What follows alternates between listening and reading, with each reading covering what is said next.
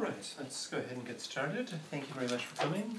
Uh, as always, we're grateful to the British Society of Aesthetics for their continued support of this series of talks. And I'm very pleased today to have Robbie Kubala from University of California at Santa Cruz. Uh, in addition to aesthetics, Robbie also works in moral philosophy. Uh, some of you may know his papers in either of these topics. He's written on intention and interpretation, on Proust on love, among other things. And his title today is Practice Based Accounts of Aesthetic Normativity. You, Thank you very much. Thanks everyone for coming. There's a handout in the back, it's two pages.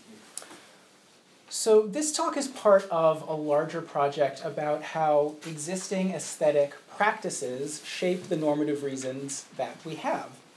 And there's been a lot of interest lately in questions of aesthetic normativity, the uh, reasons, norms, and obligations to which the aesthetic domain gives rise. So I just want to start with a brief overview of what I take those issues to be. Uh, and then in the main part of the talk, I want to argue for one way in which aesthetic practices are relevant to those issues. I'm going to do that by introducing a puzzle about how to reconcile our interest in aesthetic correctness, in getting things right aesthetically, with our interest in aesthetic value, in getting something aesthetically good. And I'm going to claim that we can solve the puzzle by distinguishing the justification of a practice, which appeals to some external value, from the justification of an action or attitude falling under that practice, which appeals to some internal standard of correctness. And I'm going to discuss three examples that illustrate this logical distinction score compliance in musical performance, the look of a mowed lawn, and literary interpretation. So, three disparate examples which I claim will illustrate the same uh, distinction. And these examples show that aesthetic practice norms enjoy a kind of autonomy, in the sense that facts about the correct actions to perform and the correct attitudes to have are explained by norms internal to a practice. But there's a distinct question of which practices we have reason to opt into which of the correct actions are the actions that we have reason to perform. And in the third part of the talk, I'm going to be discussing some of the available answers to that question, which get at the source of aesthetic normativity by explaining in virtue of what aesthetic values are reason giving for us at all. There, I won't be offering a positive proposal so much as raising a number of objections to existing answers. But the positive lesson will be that whatever theory of aesthetic normativity we ultimately adopt, it needs to meet the structural constraint of distinguishing reasons internal and external to practices. So, uh, section one, as I'm understanding it, the central question of aesthetic normativity can be stated pretty simply. How do aesthetic values give us aesthetic reasons? And this question really divides into three each of which has been the subject of long standing debate. First, what are aesthetic values? Are they properties that stand in a constitutive relation to finally valuable experiences, as the tradition of aesthetic empiricism has it? Or are they properties of aesthetic objects, independently of the value of the experiences they afford, as the object theory has it? Second, reasons for what? What kind of reasons are given by aesthetic values? Are they reasons for theoretical beliefs or critical judgments only? Are they reasons for the distinctive mental state that constitutes appreciation, where appreciation cannot be analyzed in terms of theoretical or practical judgment? Or are they a subset of practical reasons, reasons to act more generally? This question is bound up with the demarcation of the aesthetic from other normative domains, and whether aesthetic reasons should be individuated in terms of distinctively aesthetic properties in the world or a distinctively aesthetic response in the agent. Third, what is the source of aesthetic normativity? That is, in virtue of what are aesthetic values reason giving? Is it pleasure, as hedonists have it? Achievement, as Dom Lopes network theory has it? The basic value of beauty, as primitivism has it? Or is it some non aesthetic value, such as perhaps a moral value? Notice that even if we settle this third question and hold that, say, pleasure is in general the source of aesthetic normativity, we still want to know exactly how that pleasure bears on our normative reasons. So, an agent neutral hedonist might hold that, say, everyone has reason to attend to the masterpieces identified by ideal judges of taste, while an agent relative hedonist might hold that agents should attend to the aesthetic objects that are most capable of giving them pleasure in fact.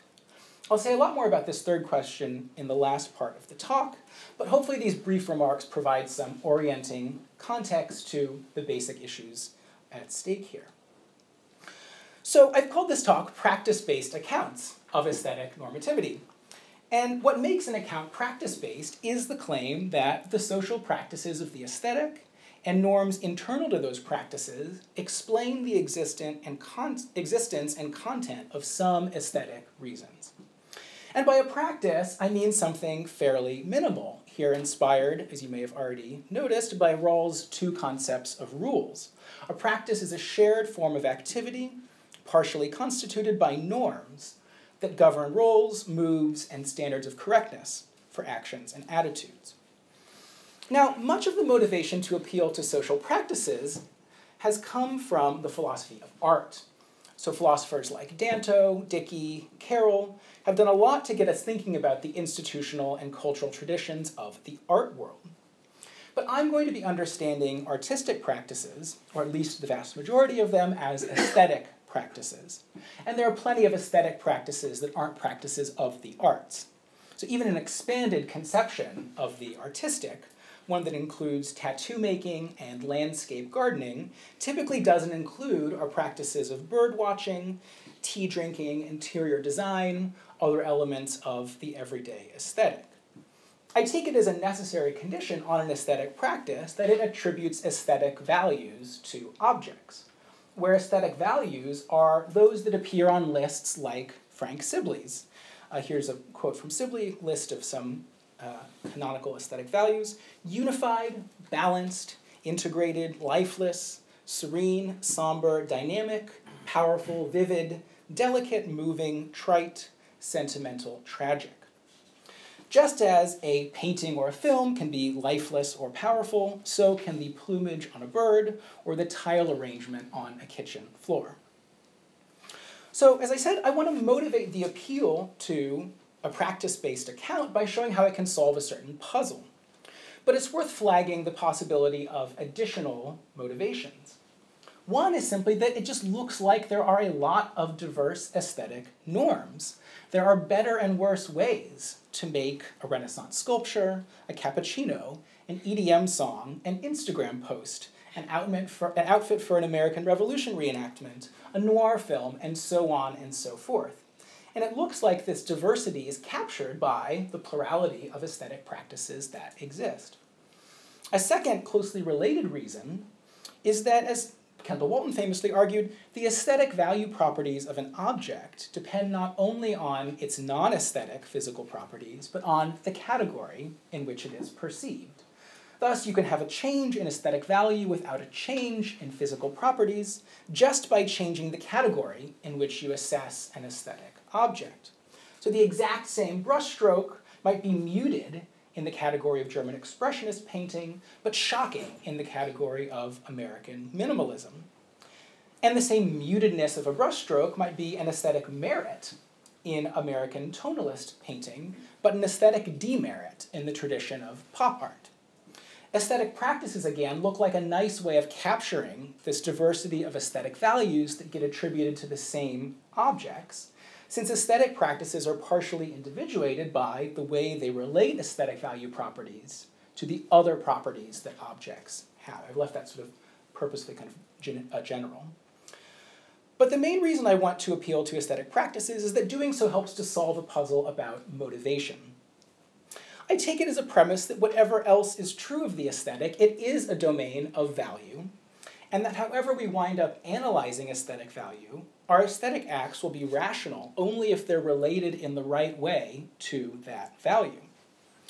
So, the puzzle about motivation I'm going to talk about is how to reconcile our interest in getting things right, in making correct judgments or performing the correct action, when it comes at the expense of our interest in something good, in something of aesthetic value.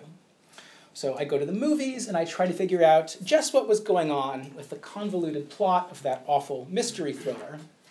You play an addictive, low graphics video game and you spend hours trying to find the key that takes you to the next level. Uh, I go hiking with friends and I fuss over where everyone should stand to get just the right angle for my banal Instagram picture. What rationalizes these actions? That's the question behind these next three examples. So I'll start with an artistic case, drawing on a recent paper on score compliance by Guy Rohrbaugh, which is called Why Play the Notes. Playing the notes just is how you get things right in musical performance. And everyone agrees that performers should play the notes. They have reasons to comply with the score. The question is why? Why does the fact that that note is in the score constitute a reason for a performer to play it? Without an answer to that question, one that connects the norm of score compliance to a distinct source of reasons, the very fact of score compliance can start to look irrational, like a fetish. The main argument I want to take from Rohrbaugh's paper is that it's not the case that we comply with the score as a means to realizing its aesthetic value. Now, an instrumental answer might look pretty plausible to this question at first glance. After all, I play each note in a Chopin etude not for its own sake, but for the sake of playing the work as a whole. This looks like a paradigmatic case of an instrumental connection, albeit a non-causal one. I play the notes as a constitutive means to performing the work. What more do we want? Well, according to Rohrbaugh, this is true as far as it goes, but it doesn't go far enough since the instrumental answer gives us reasons for minimal compliance only. So assume we reject a demanding view like Nelson Goodman's, on which perfect accuracy is required for score compliance.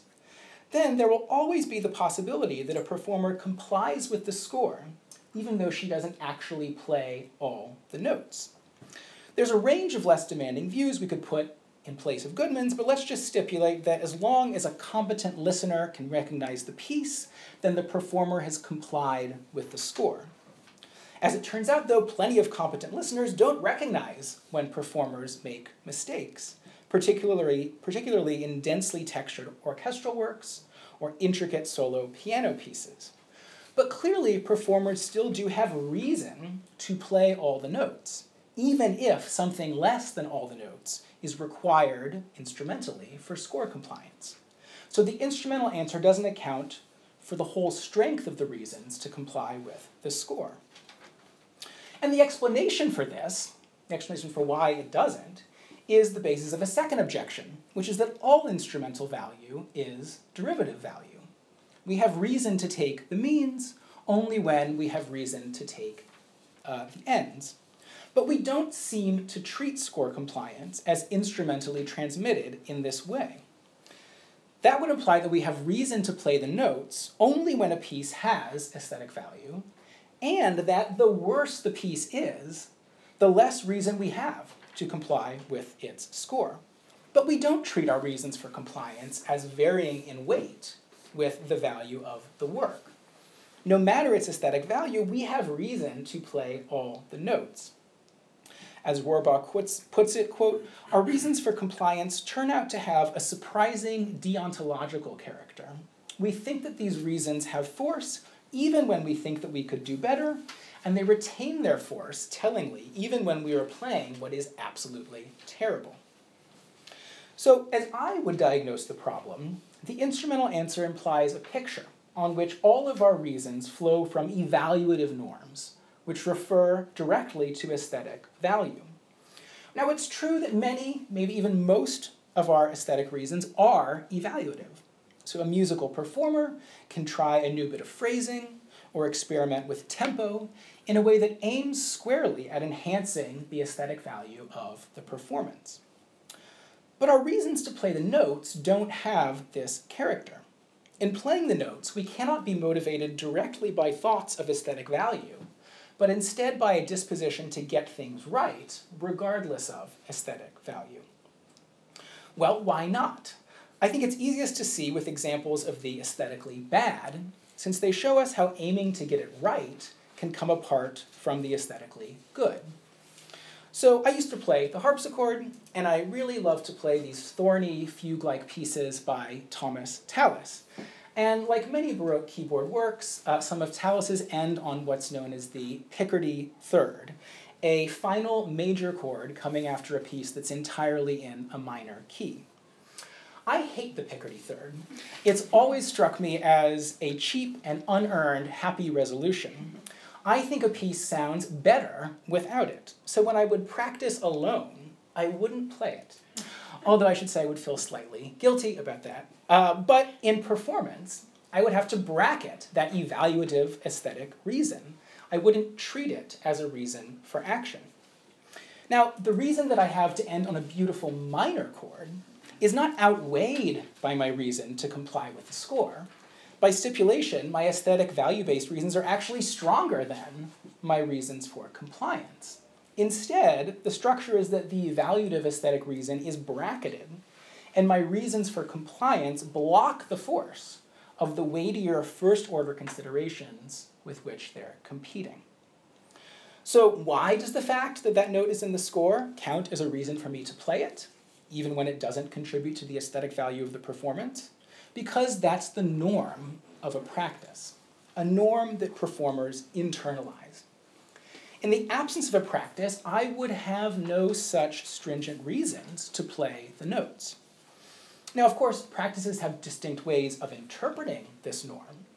Western classical performance scores typically annotate every single note and maybe some other markings, while jazz scores might just be a lead sheet with chords and a melody, or even something more minimal. But however exactly the norm of getting it right is understood, practitioners internalize it in a way that brackets the value at which the practice aims. So, the example of score compliance might provoke two thoughts. First, it's something that practitioners do almost unthinkingly. Anyone who learned to play an instrument in childhood knows that playing the notes is not even up for dispute.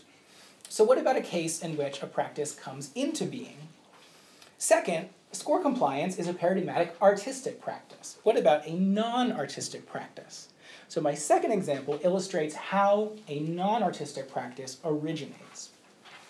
And this one I'm borrowing from Nicholas Wolterstorff's Art Rethought, which is mostly about the social practices of art. But Wolterstorff uses an example which is not of the arts to motivate the very idea of a practice. This is the look of a mowed lawn. In a social practice, there are multiple practitioners who are, who are mutually aware of what the others value, and so they perform certain actions for that practice but a practice typically originates with just one or a few individuals. Someone first decided that they preferred lawns that had been grazed by sheep to lawns that were untouched. This is the actual history of this practice. That preference spread. Others began to value the look of a mowed lawn too, and eventually new technologies arose, like mechanical lawnmowers, that cut the grass to a more uniform height than a flock of sheep ever could. Now, what makes this practice social, according to Walter Wolterstorff, is that people come to mow their lawns in part because others value that look. And then they develop social interactions together about the activity of lawn mowing. At some point, though, mowing the lawn, like score compliance, becomes something that is done for its own sake, regardless of the overall aesthetic value generated. So maybe this example plays better in the States. I grew up in central Texas, and even if the grass was brown and dried, you still had to cut it to a uniform length. No matter how ugly the lawn looks, otherwise, you just have to cut the grass every week. Now, I might think that cutting the grass is not going to produce any additional aesthetic value, or that the dead grass would actually look better if it weren't cut. But if I'm part of this practice, then I bracket that evaluative aesthetic consideration I'm not motivated by considerations of overall aesthetic value, but continue to mow the grass each week, just as, even though the etude isn't very good, I still play all the notes. So, my third example now, literary interpretation, is one that I chose because it's received probably the most philosophical attention. And what I want to say about this is that it shows the same structure as the other two examples. Before we ask whether or not a literary work is any good, we want to make sure we have understood it. We want our interpretation, the set of claims we make about a work's meaning, to match or fit the work in the meaning it contains. In short, we want to get it right. But there is significant philosophical debate about what it is for an interpretation to fit a work notably surrounding the question of whether interpretations must be constrained by authorial intentions. So, as I understand it, this is a debate about whether an interpretation can be fitting if it flouts an author's publicly available intentions concerning a work's meaning. Intentionalists say no, anti intentionalists say yes. And the most common variety of anti intentionalism offers an additional constraint on interpretation which is that interpretations aim to maximize the value of a work. Fitting interpretations on this view are those that put the work in its aesthetically best possible light. Now these might look like a one this might look like a one-level account on which all aesthetic reasons are evaluative. Yet even the value maximizers acknowledge a dimension of correctness distinct from value. Stephen Davies, for instance, says that the work must be seen in the best light that is consistent with preserving its identity, where identity is preserved by making claims that fit the work. Alan Goldman says aesthetic experience should be grounded in an acceptable interpretation of its object, and an acceptable interpretation is one that maximizes the value of the experience while being constrained by the objective or base properties of the object. So these value maximizing anti intentionalists want our interpretations to latch on to something. Even if the work turns out to be bad, I still have to get it right. So I claim that we see here the same motivational structure as in the other two cases. I sometimes have to bracket my evaluative aesthetic reasons because I've internalized the norm to get the text right. And in some of my other work, I've argued that actually intentionalists and anti intentionalists should agree on a shared policy governing interpretation, the policy that governs their interpretation. Because both sides, on the one hand, focus on literary works as they are, where work identity is determined in part by successfully realized categorical intentions concerning title, genre, and allegory, for instance. And on the other hand, both sides allow that works can permissibly be interpreted for unintended meanings, since an intentional act can, under a different description, exhibit unintended features. So the fundamental dispute doesn't have anything to do with authorial intention at all, the fundamental dispute. Rather, it's about the value or the aim of an interpretive practice.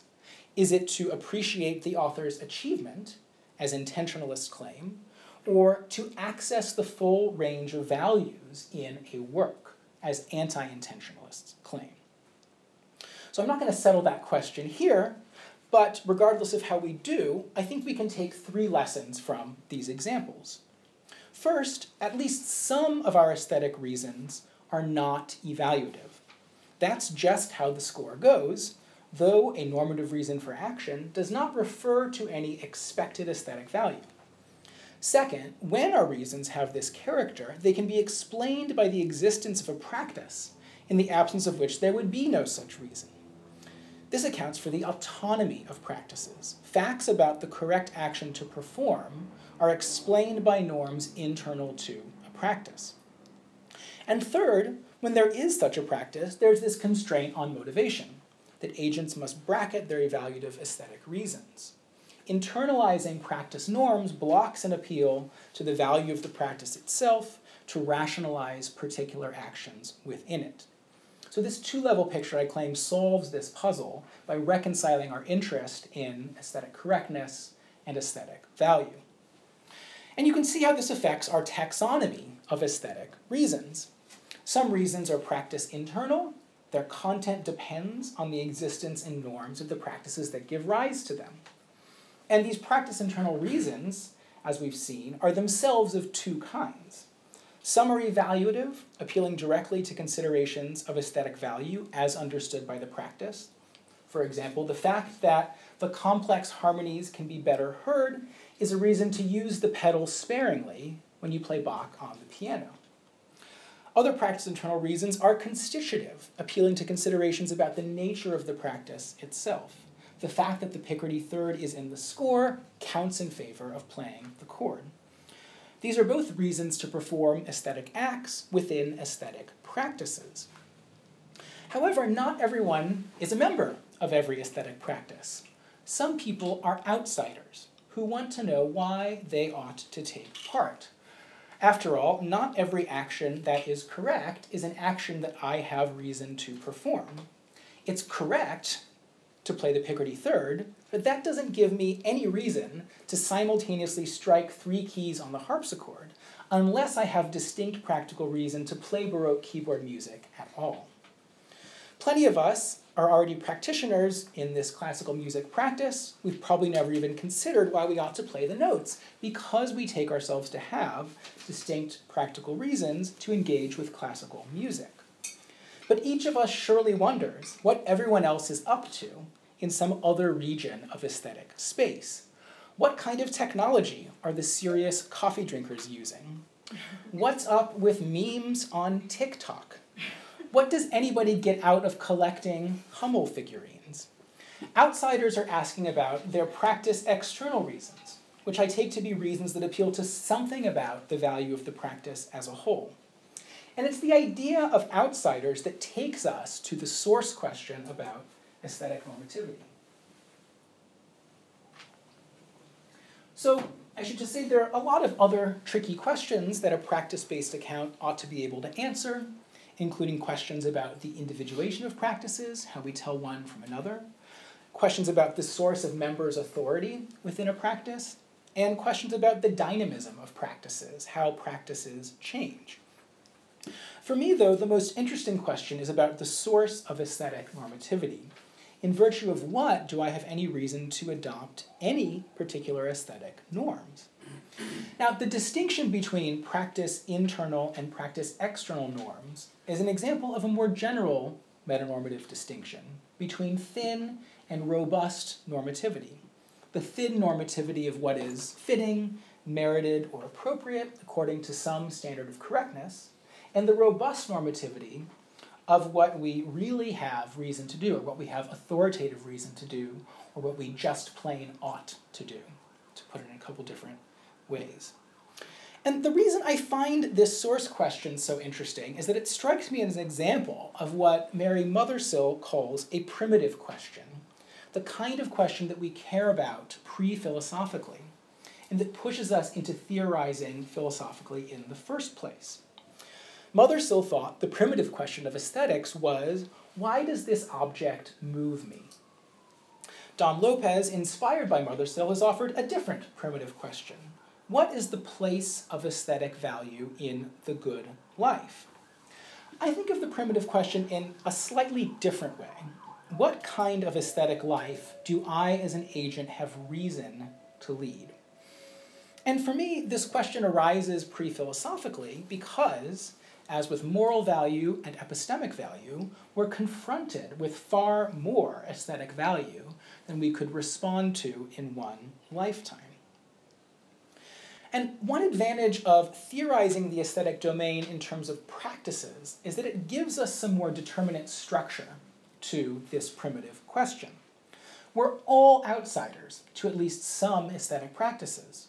So we'd like to have some rational basis for deciding which practices to opt into, knowing that once we are practitioners, the practice will largely take over the job of telling us how to act and which attitudes to have in terms of those internal norms.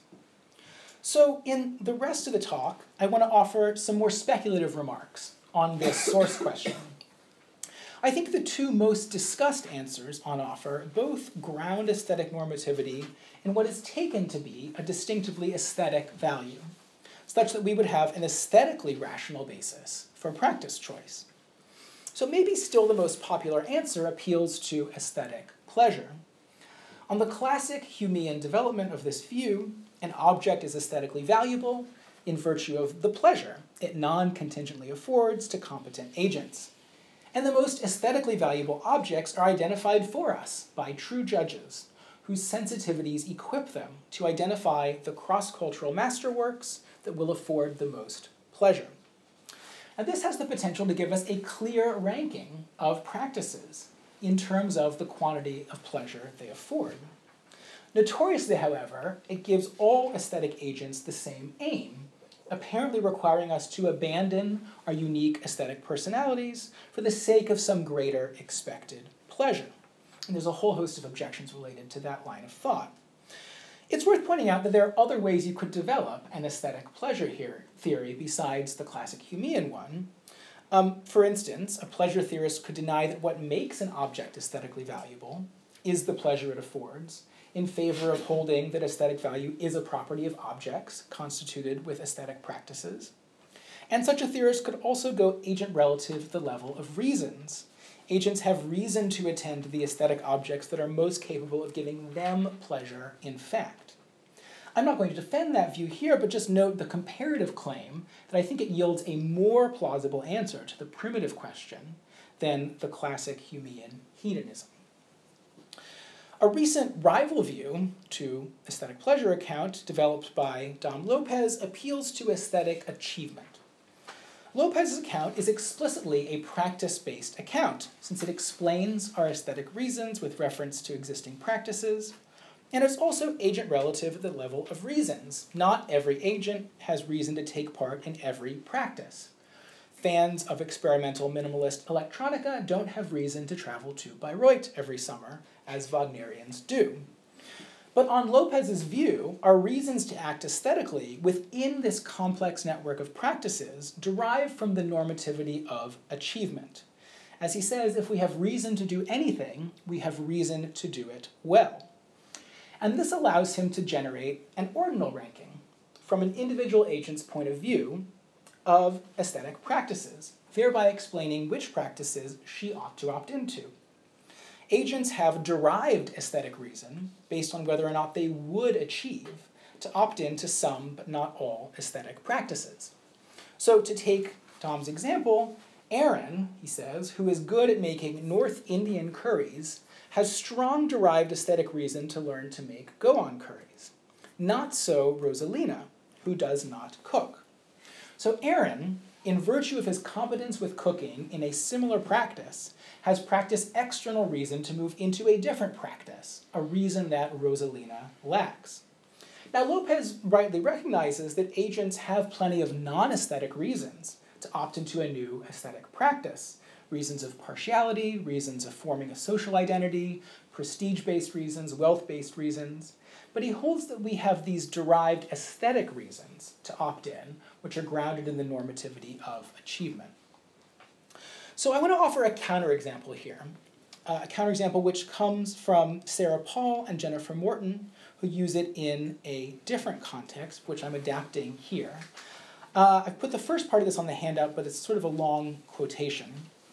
So they say, consider the agent who values cooking and fine cuisine, even though his palate is indiscriminate, his execution sloppy, and his knowledge of cooking techniques limited this agent is in a relatively bad position to engage with the activity of cooking. Yet he eagerly watches cooking shows, subscribes to cooking magazines, and eats at trendy restaurants. It seems that in virtue of his love for cooking, he has more reason to take classes and spend time experimenting with cooking than someone else whom cooking leaves completely cold. This cannot be explained by his superior relation to cooking, since he is, by hypothesis, in a worse position than many others. One might argue that his love of cooking indicates that he will enjoy this activity, and that one has additional reason to engage with valuable activities if one will enjoy them. But it is far from clear that the balance of pleasures and pains will always work out in favor of this suggestion. After all, our bumbling chef might get incredibly frustrated and disappointed as he pursues his beloved hobby. We suggest, this is Paul and Morton, that this example lends support to an alternative view. Perhaps the valuing itself is what gives rise to the additional reasons in question. End of lengthy quote. So, suppose you agree that the bumbling chef does actually have these reasons to pursue his hobby, then it looks like what we have practice external reason to do cannot be fully explained in terms of achievement, since by hypothesis the bumbling chef is not likely to achieve. This example, by the way, also works against taking pleasure to be the source of our practice external reasons, since the bumbling chef is frequently frustrated in his aims and doesn't always enjoy the activity of cooking. But I'm going to set aside hedonism in favor of focusing on the network theory. Now, one way for Lopes to respond might be to claim that all agents have weak standing reason to mess around with unfamiliar aesthetic practices. But this response can't work because as the story is set up, the bumbling chef has gone well beyond experimentation into extended engagement with the activity. Another way Lopes could respond would be to deny that the bumbling chef really has these reasons to pursue his hobby. And this is, I believe, what he is committed to, given his formulation in his book, which I want to look at more closely. This is also on the handout. He writes what we need is a conception of a reason to achieve by joining an aesthetic practice that is not a fact of the form x is v, where v is some aesthetic value fact. Instead, it is a fact about an unfamiliar k, a fact of the form k is f, where k is an aesthetic practice, that gives some agent reason to develop competence in k. Call such a fact a derived aesthetic reason that is, the fact that K is F is derived aesthetic reason for A to acquire core aesthetic competence in K equals the fact that K is F lends weight to the proposition that A would achieve were A to acquire core aesthetic competence in K, the fact that K is F is obviously a fact that stands K in relation to A. Hopefully it was helpful to have that printed on the handout for you. Um, so applying this to the cooking example, the fact that, say, French cooking requires competence in chopping herbs, whisking eggs, and melting pounds and pounds of butter is a fact that stands the practice of French cooking in relation to our bumbling chef. Because he lacks such competences, he has little to no derived reason to opt into French cooking. Now, there seem to be two possible readings of the proposition that A would achieve. An objective reading holds that A would, in point of fact, achieve. But we don't need to dive into the details of Laurie Paul's work on transformative experience or Agnes Callard's work on aspiration to know that coming to appreciate new values is risky and we cannot know in advance where it will take us and whether we will, in fact, achieve. So, more plausible reading is subjective and better fits with Lopes's text since he talks about having better prospects for aesthetic achievement. So, A's derived aesthetic reasons stem from facts about what A reasonably believes he could achieve. My objection is really very, very simple. What if he doesn't want to achieve? I don't just mean at a given moment of akrasia, but at all, ever. My existing competences, it seems to me, give me lots and lots of derived aesthetic reasons. The fact that I was good at playing the piano gave me derived aesthetic reason to take organ lessons, but I hated playing the organ. Conversely, the bumbling chef's existing incompetences give him no derived aesthetic reason to cook, but he loves cooking. So the intuition I'm trying to elicit here is that uh, Lopes's account fails to capture the way that our derived aesthetic reasons depend in part on our preferences, on what we like and dislike, going all the way to what we love or value in a robust way. Uh, he says, quote, having observed how being good at doing something often goes with loving to do it, we tend to reason that we must love what we are good at doing. But we reason fallaciously. We can sacrifice what he want, what we want, on the altar of achievement. That's what he says. And of course, he's right that we can do that. But I worry that his account implies that in order to do what we have most aesthetic reason to do, we must sacrifice what we want whenever it comes apart from what we happen to be good at. Instead, I want to maintain that the bumbling chef simply values the activity of cooking, and that valuing somehow grounds the reasons he has. Now, Lopes might respond by granting that the bumbling chef does have these valuing based reasons. He might even allow that those reasons outweigh his derived aesthetic reasons against cooking. So maybe the bumbling chef does have most overall reason to pursue his hobby, it's just that it goes against the grain of aesthetic rationality, of what he has most aesthetic reason to do. But now I want to step back and ask what was it that made Lopes's derived aesthetic reasons aesthetic reasons at all? They aren't evaluative aesthetic reasons because they don't make reference to aesthetic value. Remember that they aren't facts of the form x is v, but facts of the form k is f, where f's are facts that relate to agents' competences. And they aren't constitutive aesthetic reasons either, because there isn't anything like a single practice of aesthetic achievement. So Lopes says if you have reason to do something, you have reason to do it well, but that doesn't imply that what you have reason to do is what you just can do well. Um, in fact, to be fair to Lopes, he actually seems to recognize that derived aesthetic reasons aren't really aesthetic, except perhaps insofar as they concern aesthetic practices. They make reference to a practice with aesthetic properties or something like that. The normativity of achievement is what he calls plain vanilla normativity, normativity that may well be found outside the aesthetic domain. But then it looks like our reasons of achievement don't have any particular claim on aesthetic rationality. They can compete with other practical reasons, and then they will often lose out. Notice, by the way, that the same is true of hedonism. The normativity of pleasure is another kind of plain vanilla normativity. We have plenty of pleasure based reasons that don't have anything to do with the aesthetic domain. And our hedonic reasons can compete with and lose out to practical reasons of other kinds. So this suggests a meta lesson, which is that on both hedonism and the network theory, there is nothing distinctively aesthetic about the source of aesthetic normativity at all. The source question, in virtue of what are aesthetic values reason giving for us, does not appear to have a distinctively aesthetic answer. The challenge, I think, then, is to give the right kind of answer, one that relates the aesthetic domain to something about the good life or another source of reasons more generally. I think pleasure and achievement are both the right kind of answer, though I've argued that neither is actually sufficient on its own to answer the source question. So I just want to think briefly about what some other possible answers might be to this source question. I think another obvious candidate would be a moral value such as perhaps well being. But I don't think this is the right kind of answer. I should opt into the practices in which I would promote the greatest well being. That seems like the wrong place for moral considerations to enter the structure.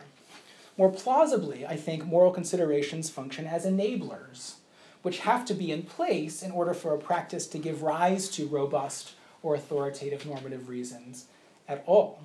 For instance, a practice might need to be reasonably conducive to general human flourishing, or not in violation of what is morally impermissible, or something like that. Maybe that would rule out something like YouTube makeup tutorials, if you think that makeup tutorials are promoting sort of harmful gender based norms or something like that.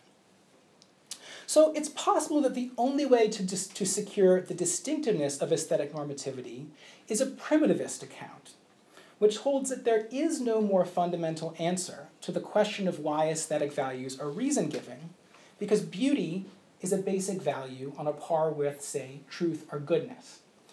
Keren Gorodeisky, who's attracted to this view, uh, puts it in this way quote, the general question, why are aesthetically valuable objects in general valuable or good, makes as little sense as the questions, why are virtuous people good? Or why is a life of well being good? Similarly, I'm thinking the questions in virtue of what do I have reason to be virtuous, or in virtue of what do I have reason to live a life of well being, or in virtue of what do I have reason to appreciate beauty, those questions would make no sense on a primitivist account either.